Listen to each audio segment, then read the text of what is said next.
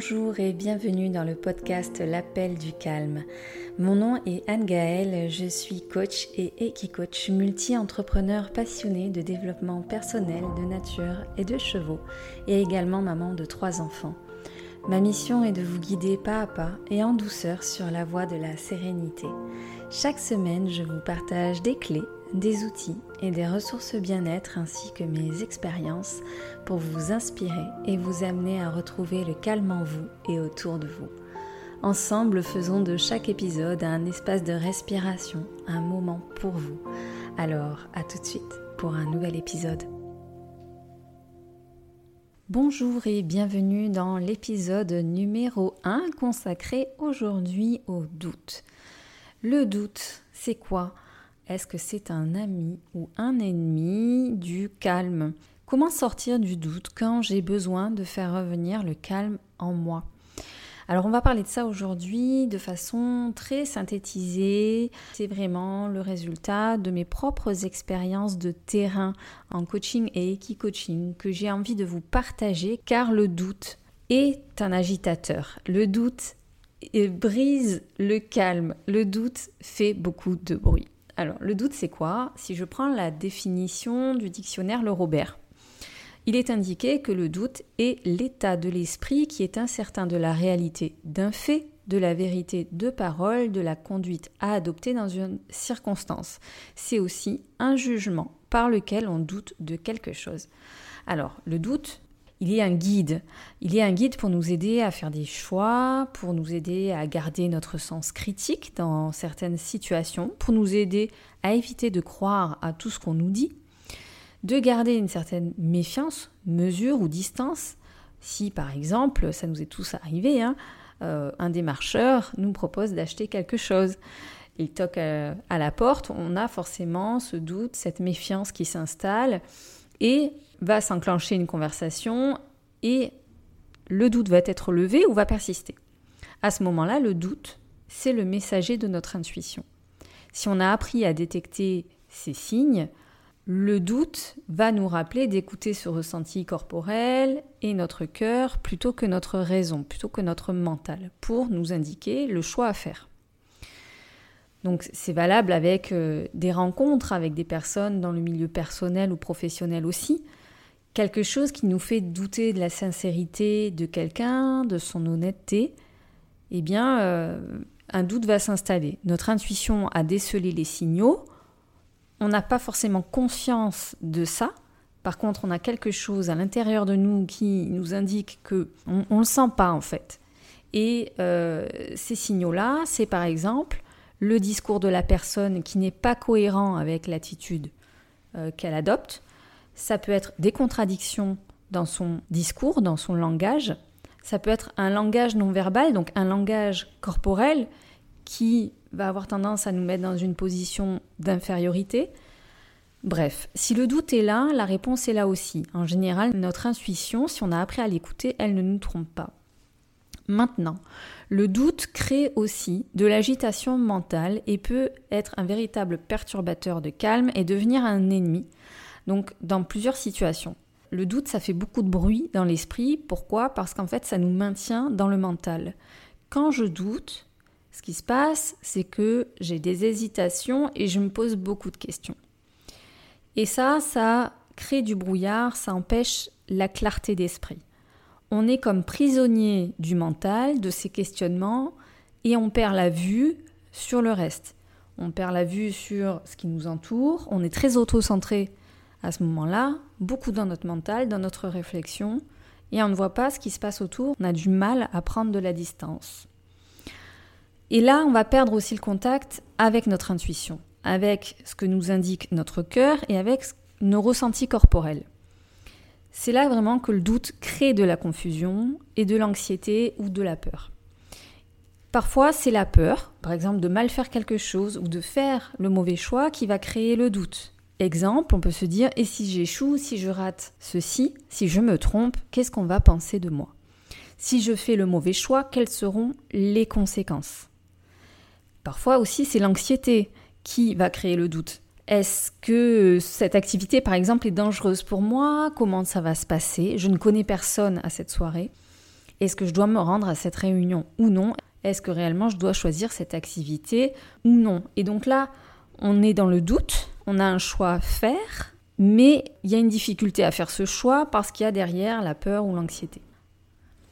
C'est là que le doute devient néfaste quand il crée une paralysie, quand il nous maintient dans des situations bloquantes, quand il nous maintient dans des situations qui se répètent au quotidien, si ce doute génère de l'anxiété, si ce doute génère des peurs et si ça nous empêche d'atteindre nos objectifs. Donc dans ces moments-là, quand on sent qu'on est empêtré dans notre mental, dans les questionnements, dans ce fameux doute, en général, on peut alors ressentir une baisse d'énergie. Et physiquement, on sent notre corps qui manque d'énergie, ça nous fatigue aussi psychiquement et émotionnellement parce que ben, ça génère aussi beaucoup d'émotions à côté de ça. Je vais vous raconter, avant de vous partager quelques méthodes pour sortir de ce doute, l'histoire d'une cliente qui est venue en séance d'équipe coaching et qui avait un exercice à réaliser avec le cheval qui consistait à le guider d'un point A à un point B en cheminant à travers un parcours. À pied, hein, je précise, elle guide à ce moment-là le cheval en longe. Elle est accompagnée de sa sœur qui effectue le parcours avant elle.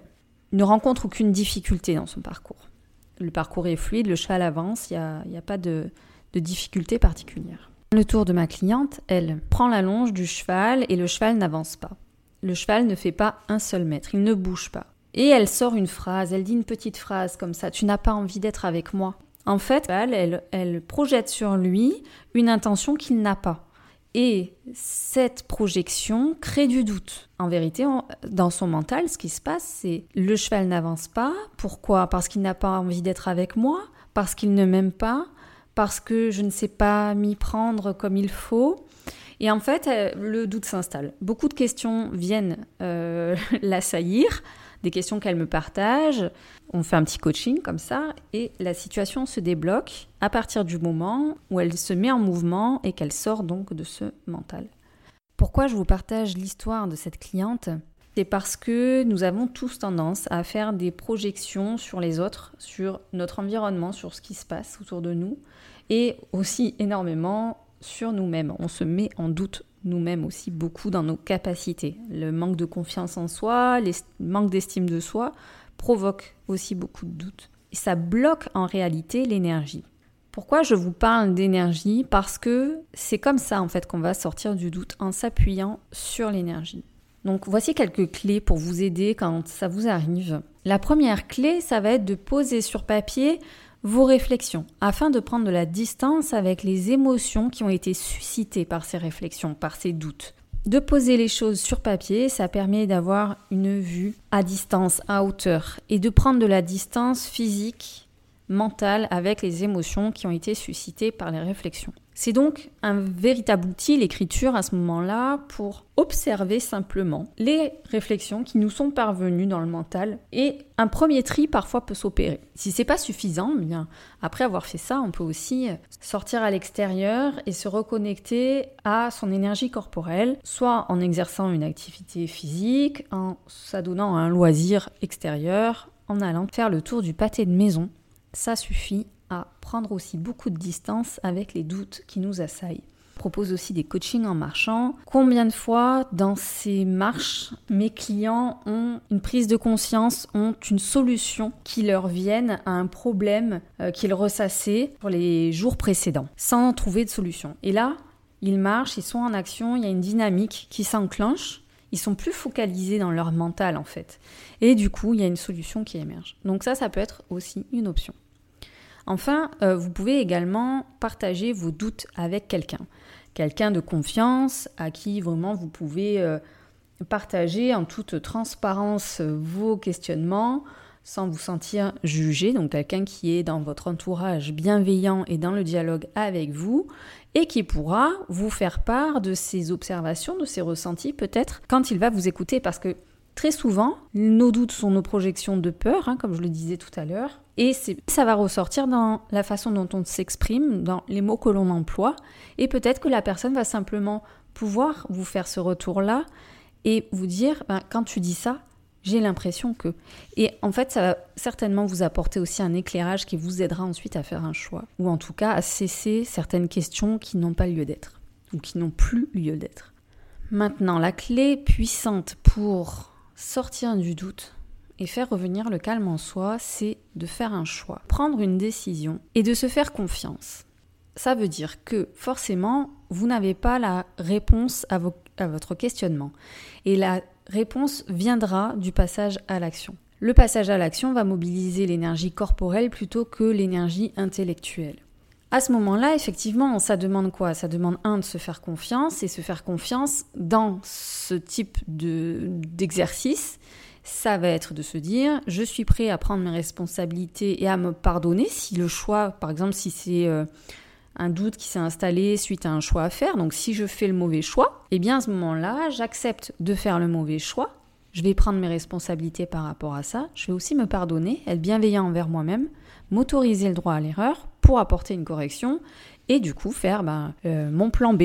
Cet apprentissage-là va vous permettre de gagner en confiance au fur et à mesure que vous allez répéter ce type d'exercice. L'intention qui est derrière cet épisode, c'est que le doute nous enferme dans le mental et que moi je vous invite à redescendre dans une énergie plutôt corporelle, m'en faire taire le mental et retrouver le calme en soi. Alors en résumé, le doute est néfaste seulement s'il crée une paralysie, s'il vous maintient dans des situations bloquantes répétitives, s'il génère de l'anxiété, s'il vous empêche d'atteindre vos objectifs.